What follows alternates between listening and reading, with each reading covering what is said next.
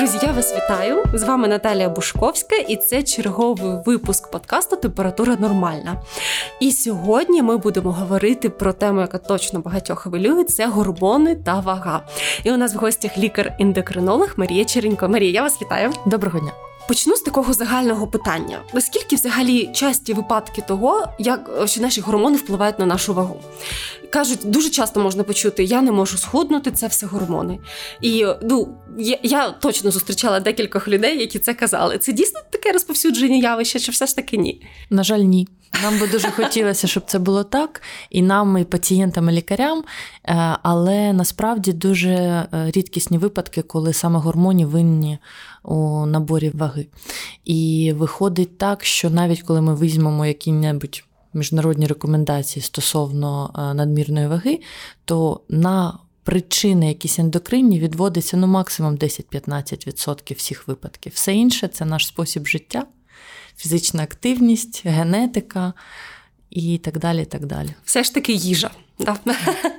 Добре, тоді а, таке питання: а чи якось відрізняється гормональний набір маси тіла від такого більш природного? Да? Те, те, що я наїла за допомогою цукерок і таке інше. А, чи, чи, коли мені, Як мені це зрозуміти, коли мені варто бити на сполох? Ну, Зазвичай питання, які задає лікар, вони мають під собою певні е, думки стосовно можливих ендокринних причин е, набору ваги, і вони будуть стосуватися дивитися як темпів набору. Тобто, якщо людина набрала, наприклад, швидко і набрала якось, е, е, наприклад, тільки на животі, або угу. обличчя стало кругліше набагато, там з'явився такий горбик на шиї, то це нас е, наводить на думку про кортизол, і там ми маємо обов'язково перевірити. Але якщо мені просто кажуть, що я набрала вагу, давайте перевіримо мій кортизол, при цьому не змінився абсолютно ні, не з'явилося жодної скарги іншої. Тобто в нас нормальний тиск, в нас немає там якихось змін по шкірі, по волосю, е, якихось ще додаткових ознак, то вірогідність того, що ми будемо мати якісь проблеми з кортизолом, вона близька до нулю. Тобто пропорції тіла теж не змінені, да. просто набрали трішки вагу, скоріш за все. Проблема в новорічних святах, наприклад. Да? От ви згадали аналізи, я якось зайшла в інстаграм, порилася по різним там аккаунтам, і обов'язково якісь інстаблогери, інсталікарі, я в лапках це кажу. Вони починають радити куп, купу якихось аналізів, які типу мають виявити в нас якісь приховані хвороби, які, звичайно ж, впливають на нашу вагу. От якщо так лаконічно, які аналізи варто здавати при дивному наборі ваги, які аналізи це просто пуста трата грошей. З обов'язкових аналізів я би виділила виділила обов'язково це е, перевірити функцію щитоподібної залози. Для цього зазвичай нам достатньо здати виключно тиреотропний гормон. Не варто здавати одразу всю панель, вона з високою вірогідністю буде е, малоінформативна і буде просто набором цифр на папірці, і не буде дуже важливою для здоров'я. Е, однак, якщо в лікаря є якісь сумніви, так він вам запропонує щось доздати, але це буде більш економічно зазвичай. Ще аналіз, який ми часто просимо, це все-таки визначити, чи є інсулінорезистентність. Тобто ми просимо поміряти індекс Хомо, це одномоментне, одномоментний набір крові на цукор і на інсулін. І ми дивимося, чи вони відповідають один одному ці цифри. І якщо цей індекс буде підвищений, це нам може казати про інсулінорезистентність. А ось далі питання, що є первинним: набір ваги, набір жирової тканини і як наслідок інсулінорезистентність, або з якоїсь причини в нас просто закладена генетична інсулінорезистентність, високий рівень інсуліну сприяє підвищенню апетиту, ми більше їмо і набираємо вагу. Угу. Якщо це не скоригувати вчасно, може е, виникати метаболічний синдром, може виникати цукровий діабет. Навіть так. Тому це дійсно важливо для здоров'я, і е, це ситуація, яку треба, якій треба приділити увагу, і варто скомпенсувати, коли ми можемо це зробити дійсно. От якщо повернутися до кортизолу, це такий гормон, який ще називають да, гормон стресу, і його звинувачують ну, в усіх гріхах. І дуже часто дійсно кажуть, обов'язково все ж таки здай на кортизол, може тому ти такий нервовий, або може тому ти такий повний. А Я чула, що там є досить специфічний аналіз на цей кортизол, що не можна просто так взяти, здати, і тобі покажуть, добре в тебе все чи погано. Це дуже важливий коментар, тому що дуже часто пацієнти приходять вже з певним е, переліком аналізів, і там буде кортизол сироватки, тобто це кортизол крові, просто якась порція вранішня зазвичай. А Це майже завжди неінформативно. Підвищення кортизолу в даному випадку найчастіше це буде якраз проявом стресу від того, що людина хвилювалася перед походом в лабораторію, від того, що, можливо, медсестра не одразу попала в вену, і так далі. І так далі. І це нормальна реакція наших наднирників на якусь стресову ситуацію. Да? Е, виключенням буде дуже низький рівень. Кортизолу, да, коли ми можемо запідозрити надниркову недостатність, але це зовсім інший стан, який е, має інші прояви і так далі. так далі, так далі. А Якщо ми хочемо дійсно виключити надлишок кортизолу, то ми ведемо мову не про функціональний надлишок, а про щось більш важливе з медичної точки зору, тобто для про якусь пухлинку, яка виробляє надлишок кортизолу. Mm-hmm. Да? І тоді ми можемо провести три тести. Перший тест це дексаметазоновий тест, нічний дексаметазоновий тест, коли ми приймаємо на ніч дві таблетки дексаметазону на ранок перевіряємо кортизол в крові. Угу. І цей тест а, має показати дуже-дуже низькі рівні, якщо в нас все нормально з наднирниками. І це дуже легко, це дуже інформативно, це золотий стандарт в світі за всіма міжнародними рекомендаціями. Тому, коли лікар підозрює, у вас надлишок кортизолу, він вам запропонує, наприклад, зробити цей тест. Якщо він нормальний, то вірогідність того, що щось не так з кортизолом, ну дуже-дуже маленька. Ще два тести це кортизол добової сечі, але для цього треба добу збирати сечу, що не дуже зручно. Да? І також ми можемо поміряти кортизол в слині, але акцентую увагу на тому, що це варто робити вночі. Да? Тому що в день буде та сама історія, як з кров'ю. А ось якраз ввечері з 22 до, там, до 24 е, години в нас е, кортизол майже нуль.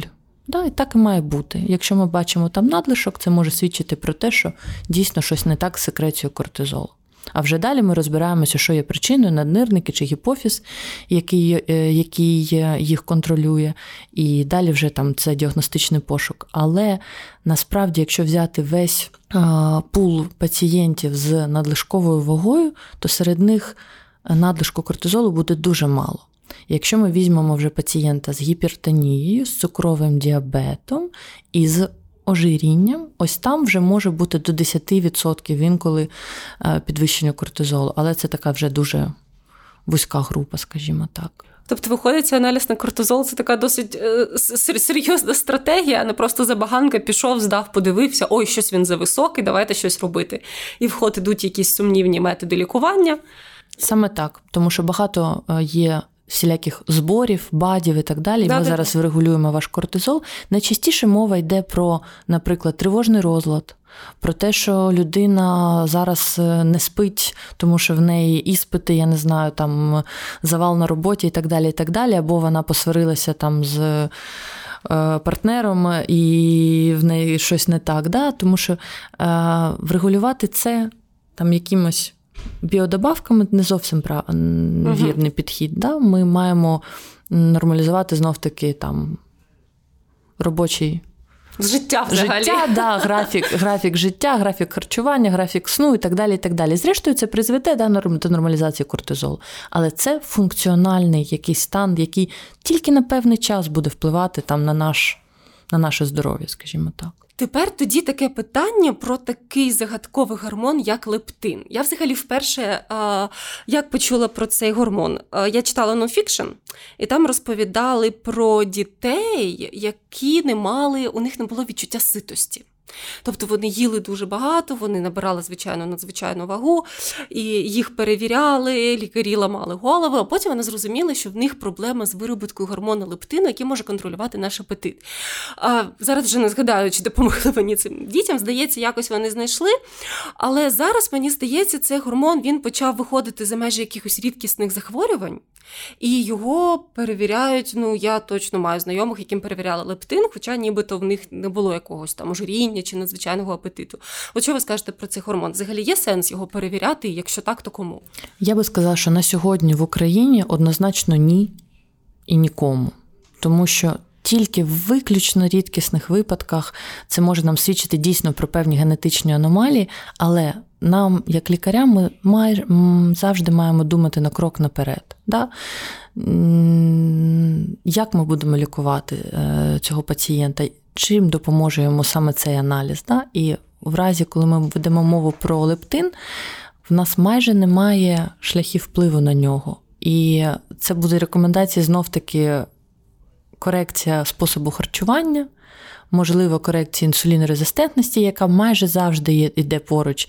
І про лептин, так само, як і про інсулін, іде мова теж про лептинорезистентність. І а, його цифра абсолютно теж не завжди нам каже про щось.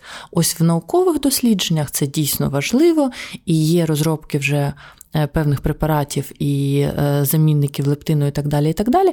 Але в Україні цього немає. В Європі це на на... досліджень. Так, так, так, так. Тому поки що це абсолютно, я б сказала, не корисний аналіз для, для нашої популяції.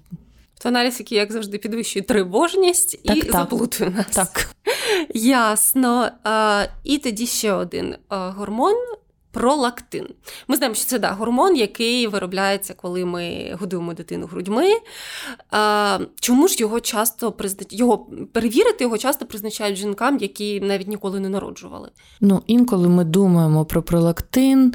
Е, коли в нас є скарги, наприклад, на зниження лібідо, на виділення з грудей, на порушення менструального циклу. Якщо а, дівчина прийшла зі скаргами на набір ваги, ну, казуїстично рідкісно, що це буде пов'язано з пролактином. І навіть якщо ми побачимо незначне підвищення пролактину, скоріш за все, це буде реакція, наприклад, на гіпотереоз, який є у цієї дівчини. А незначне підвищення пролактину клінічного значення ніякого немає. Це найчастіше так само, як з кортизолом, функціональне підвищення, яке спричинено сексом напередодні, е, безсонною безсонною ночі, якимось стресом і так далі. І так далі.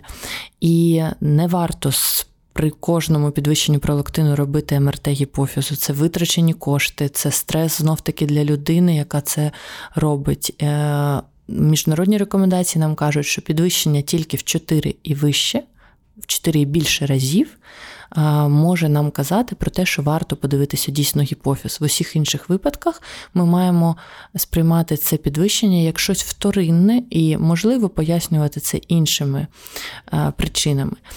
Тільки в випадку, коли пролактин дуже високий, і, наприклад, ми не ведемо мову про гіпотереоз, ми можемо казати, що, наприклад, у чоловіка на цьому тлі буде знижений тестостерон, і тоді, можливо, він буде набирати вагу. Угу. Да? Але це ну, дуже рідкісні випадки, і скарга перша буде звучати як не просто набір ваги, а будуть скарги інші, які ем, будуть натякати лікареві, куди в як, вести пошук, в яку сторону. Тобто, наскільки я розумію, Гормональний набір ваги він ніколи не йде сам по собі як набір ваги. Це завжди такий комплекс симптомів. Завжди буде якась або втома, або роздратованість, або якісь дивні зміни, от як ви казали, зовнішності, да, коли обличчя кругліше. Зазвичай так. Ми можемо казати, що, наприклад, є така рідкісна хвороба, як акромегалія, це підвищення гормону зросту так, так. у дорослої людини, яка теж може призводити, зрештою, до набору ваги. Да? Але в нас буде певно ще симптоматика, яка нас. Е- Зможе нам натякнути на те, що треба перевірити інсуліноподібний фактор зросту, наприклад, чи гормон зросту. А до речі, от акромігалія це дійсно досить рідкісне захворювання. Проте е, я якось бачила людину, яка страждає на це захворювання. Це дійсно це була жінка, і ну, це дійсно виглядає досить. Е, ну, м'яко кажучи, незвично, тобто у людини збільшується все: зріст, е, щелепа, руки. І от у мене було питання тоді, чи можна це трішки ми відхиляємось від теми, але чи можна це виявити вчасно? Тобто до так, того і треба, і треба. Це знов таки сукупність симптомів, і я пишаюся тим, що інколи вдається поставити ці діагнози е, за дуже заздалегідь, коли ще майже немає змін зовнішності. А як розкажіть про щасливі випадки? Ну, Останній випадок це було а, трішечки підвищений цукор, трішечки підвищений кальцій, трішечки підвищений а, тиск а, і трішечки збільшений ніс. Угу. Ще ну, чула, що збільшується, людина може помітити, що щось взуття починає да, тиснути. Да, да, да, да, Це питання, яке зазвичай ми теж ставимо, чи помінявся розмір взуття, Е, чи не помітили ви, що руки трішки збільшилися? Ось якісь такі. якось да, не так да, собі. Да, а, Це неймовірно, насправді, що все ж таки ці випадки рано виявляють, бо я була тоді лежала з мамою в інституті нейрохірургії, у мами була інша проблема. І я дивилася, я розумію, що це настільки ну, якість життя настільки страждає після того, як хвороба вже повністю маніфестує. Тому от я пам'ятаю, що мене це питання чомусь дуже хвилювало.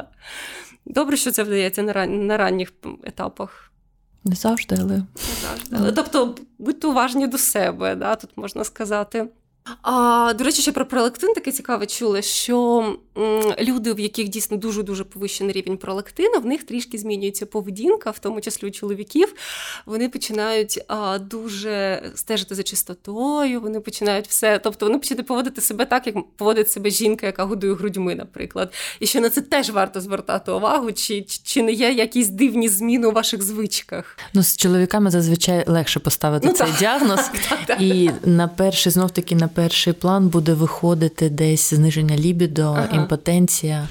І з цим вони прийдуть, так, але так. прийдуть до кого знов таки? Прийдуть до лікаря-уролога, який не завжди да, не завжди зразу одразу подумає про щось таке, але все-таки це достатньо е, поширена ситуація, і е, ось у цих випадках виміряти пролактин це абсолютно Розумно. правильно. Да. Якщо вже повертатися до ваги, е, хочеться зачепити тему метаболізму. От ну Е, ми навіть е, нещодавно робили новину про метаболізм. і Я завжди чула, що метаболізм може можна пришвидшити, ви будете краще худнути. Я пам'ятаю, коли я була підлітком, мама читала журнал Shape, і там був цілий перелік продуктів, які мають підвищити метаболізм. А так як я всі підлітки я хотіла схуднути, то я їла, пам'ятаю, грейпфрути, пила зелений чай. А потім я дізналася, що кажуть, що це, це ніяк ні на що не впливає. Де ж де ж істина, чи дійсно я не можу свій метаболізм пришвидшити, вплинути на нього якось? Насправді продукти тут мало що вирішують, хоча абсолютно точно можна сказати, що правильний режим харчування, режим і правильні продукти, які ми вживаємо, вони будуть сприяти своєчасній роботі кишківника, е, не не буде затримуватися зайва рідина і так далі. і так далі. Тому це має. Певні позитивні е, характеристики, звичайно. Але е, щоб пришвидшити метаболізм, треба більше рухатися. Тобто, в нас має бути більше м'язевої тканини, яка навіть у спокої, коли ми не рухаємося, вона витрачає більше енергії. І завжди, коли ми ведемо мову про вагу, це завжди енергетичний баланс, який для того, щоб худнути, має бути від'ємний. Тому або ви менше їсте, або ви набагато більше рухаєтеся. Угу. Тобто, до речі, да, я помітила, от я я ходжу в зал, і я помітила, що якщо я гарно потренуюсь, я дійсно якось е, іноді можу собі дозволити щось зайве, наприклад, в їжі, але це не так впливає на мою вагу, як порівняти з тим етапом, коли я не ходила в зал. Це ота сама м'язова тканина, яка допомагає мені. Саме так. Ну і не маємо ще не забувати про те, що для здоров'я це рух, рух це.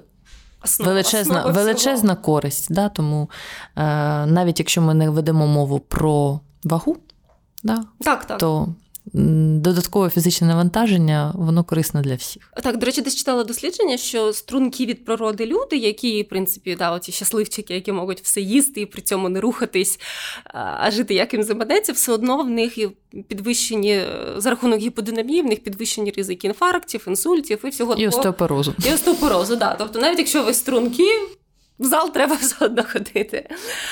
А тоді таке питання: от е, я, от, наприклад, щодо себе помічаю, що в певний період циклу я більше набираю ваги. Тобто, якщо це тиждень до менструації, то обов'язково і їсти більше хочеться, і 2-3 кілограми обов'язково прилипнуть. І потім, через десь через тиждень, вони якось самі йдуть без особих причин. Тобто, це саме гормональний е, стан гормонів в цей період впливає на мій набір ваги, виходить? Саме так. Саме так. І це насправді більше мова йде знов таки про накопичення рідини. Ага, тобто це не жир. Ні, ні, ні, ні. І а, цей набір ваги в декого може сягати там 4-5 кілограмів навіть, а, тому так. дуже дуже дуже серйозно. Але в таких крайніх випадках м, варто може бути навіть переві... рекомендувати перевірити а, е, рівень статевих гормонів, щоб угу. подивитися, чи все нормально з прогестероном у другу фазу, і так далі. і так далі, Тому що дещо можна. Відкоригувати. Да. Угу. От у мене, наприклад, іноді відчуття, що з завершення менструації я здуваюся кулька. От просто за один-два дні. Це якась така магія, яка мені не, не під силу, на жаль. А якось за допомогою, можливо, теж в цей період треба якось змінити стиль життя, е, теж переглянути, і це допоможе якось краще себе почувати. Там не знаю, піти Знов таки фізична фізична активність, яка буде, таки, да. буде буде допомагати виводити зайву рідину. І є рекомендації такі достатньо банальні, але вони навіть написані в рекомендаціях міжнародних з е, ведення предменструального синдрому, і там є магне Б6. Там є кальцій, там є вітамін Д. І такі банальні речі, але вони можуть е, можуть працювати. так. Ясно. Переходимо на інший етап життя жінок. Вагітність. Є у мене декілька знайомих. Мені пощастило, скажу чесно. Я небагато набрала ваги під час обох вагітностей, потім є якось швидко вона сама пішла.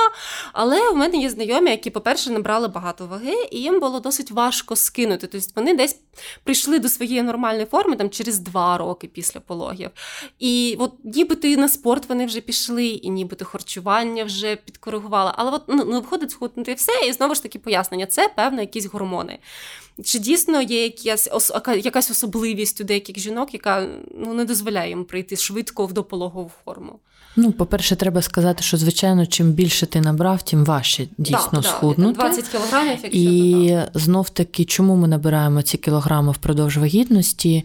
Інколи це а, недостатня робота щитоподібної залози, і про це варто думати, тому що інколи перевіряють тиреотропний гормон тільки в першому триместрі, а в другому, третьому триместрі вже можуть не подивитися, а там може бути трішечки знижена знижена функція. Да, А коли жінка в цьому стані е, перебуває там 6 місяців е, чи навіть більше, тому що я мало бачила жінок, які одразу після пологів йшли до лікаря перевіряти свої гормони. Звичайно, і це нормально. Ніби не до цього. Да.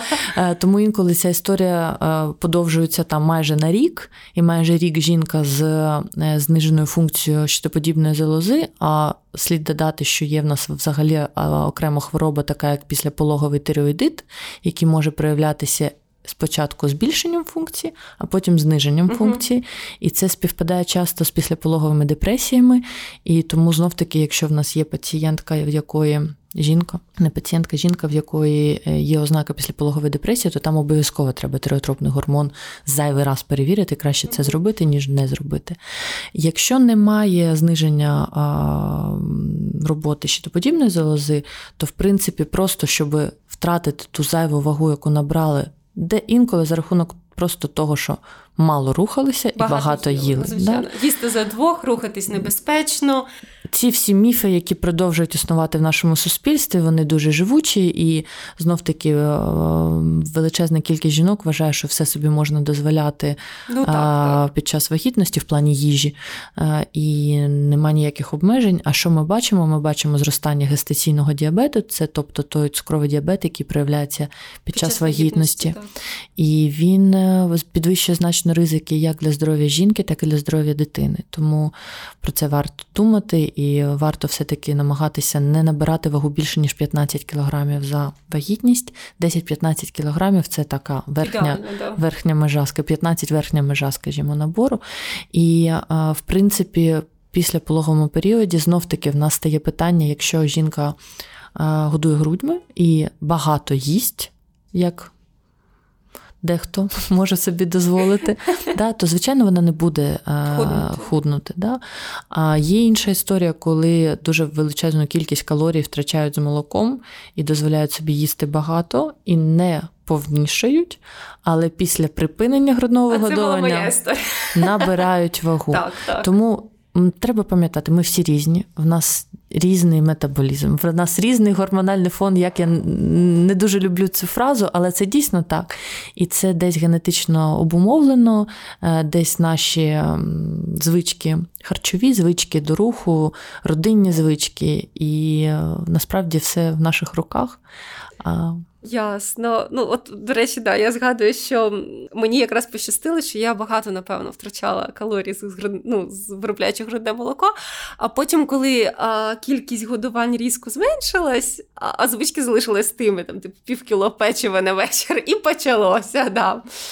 А, Добре, значить, в принципі, якщо жінка вагітна, вона набирає якось забагато ваги, то це навіть привід перевірити оце ТТГ, тереотропний гормон. Обов'язково, да. Ага, добре. І тоді переходимо на інший етап життя. А, Клімакс. А, От я пам'ятаю, моя мама завжди була струнка і набрала вона вагу переважно з настанням клімаксу. Ну, плюс ще були якісь проблеми там, роздратування. Ну, тобто, все, все, все, що в принципі ми чули про жінок в цей період. Це чи, чи може медицина це допомогти підкоригувати? Так, дещо ми можемо зробити, дещо ми можемо зробити, і е, наразі е, міжнародним стандартом є замісна гормональна терапія для більшості жінок в переменопаузальному періоді. Чому це так? Тому що естрогени, які ми починаємо втрачати з е, настанням менопаузи, вони впливають не лише на нашу там молодість, як багато хто думає, хоча це теж важливий стан шкіри. Звичайно. Хороший стан шкіри важливий важливий для будь-якої жінки, да? але це і серцево-судинна функція, і когнітивна функція, тому що з зниженням рівня естрогенів ми, наша когнітивна функція знижується. Угу, навіть це... І... І це і сухість слизових, і е, депресивні більше стани, е, і набір ваги, який е, може бути обумовлений і зниженням як естрогенів, прогестинів і зрештою тестостерону, так і тим, що в принципі наш організм запрограмований, жіночий організм запрограмований набирати жирову тканину з віком, якраз для того, щоб забезпечити трішечки вищий рівень естрогенів. Угу. І це десь може допомогти певний час жінці, але це не привід. Набирати забагато ваги. Звичайно, так.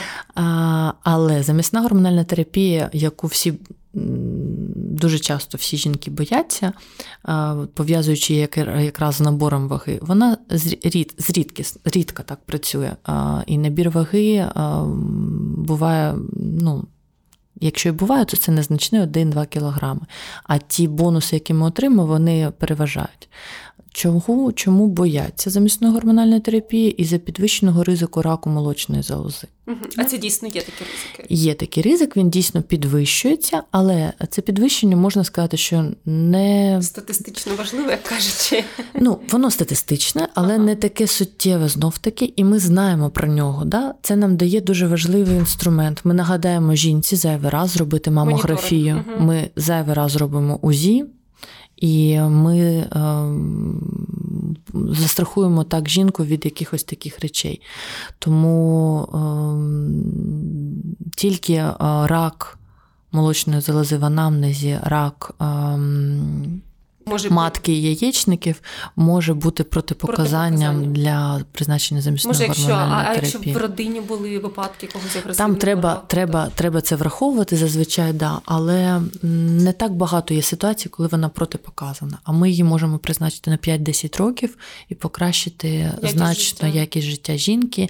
А це знов таки і, і наші суглоби і що дає нам можливість рухатися, і не набирати зайву вагу, і бути в формі, і так далі. І так далі.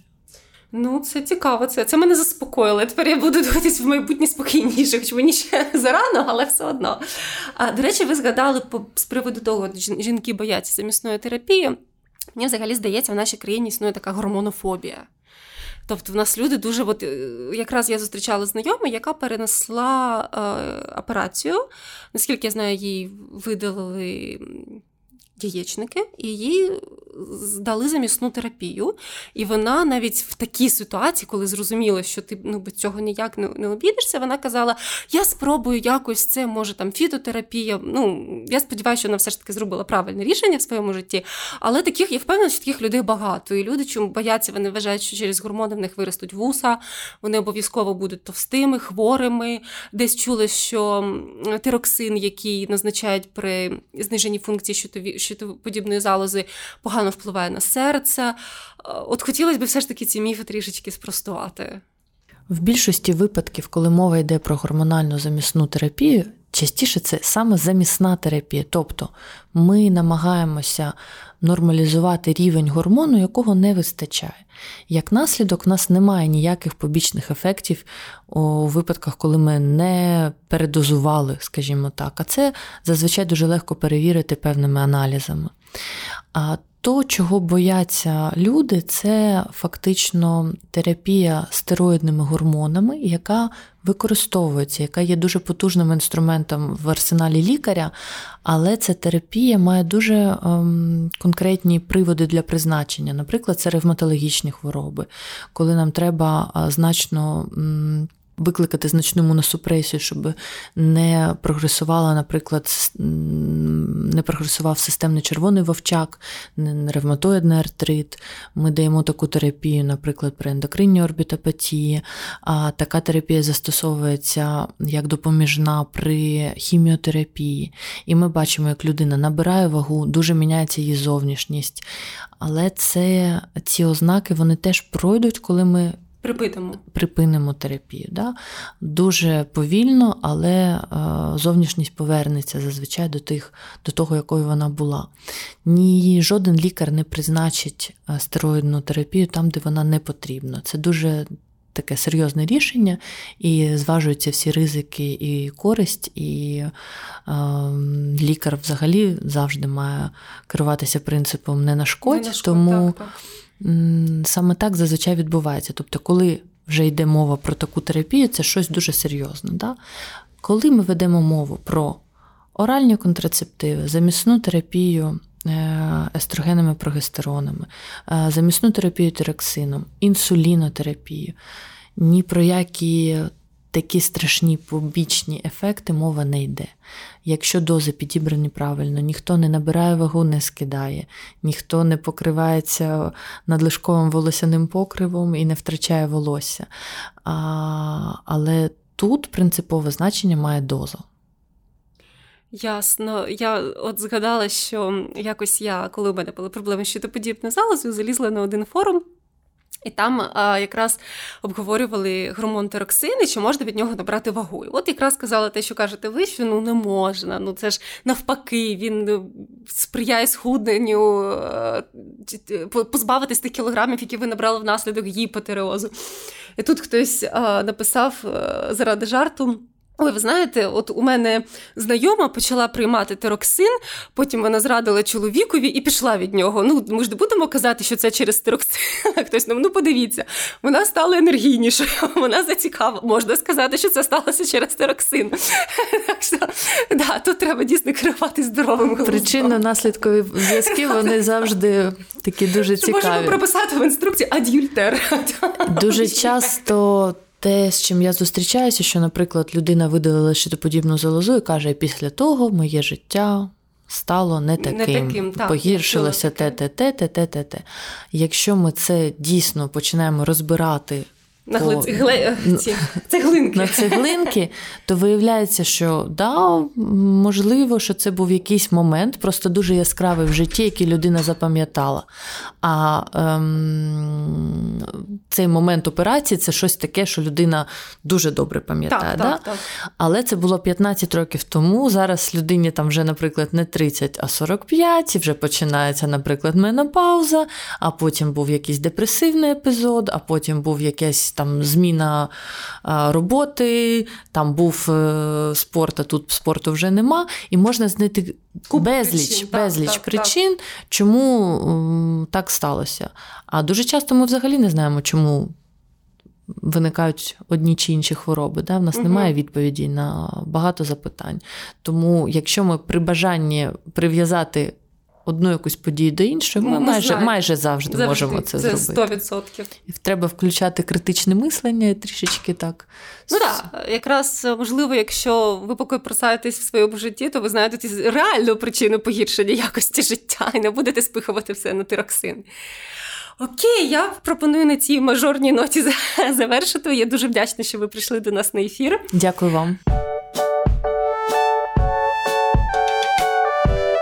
була Марія Черенько та Наталія Бушковська. Ви можете прослухати наші подкасти на Google Podcast та Apple Podcast. Вони виходять щоп'ятниці. Залишайтесь здоровими!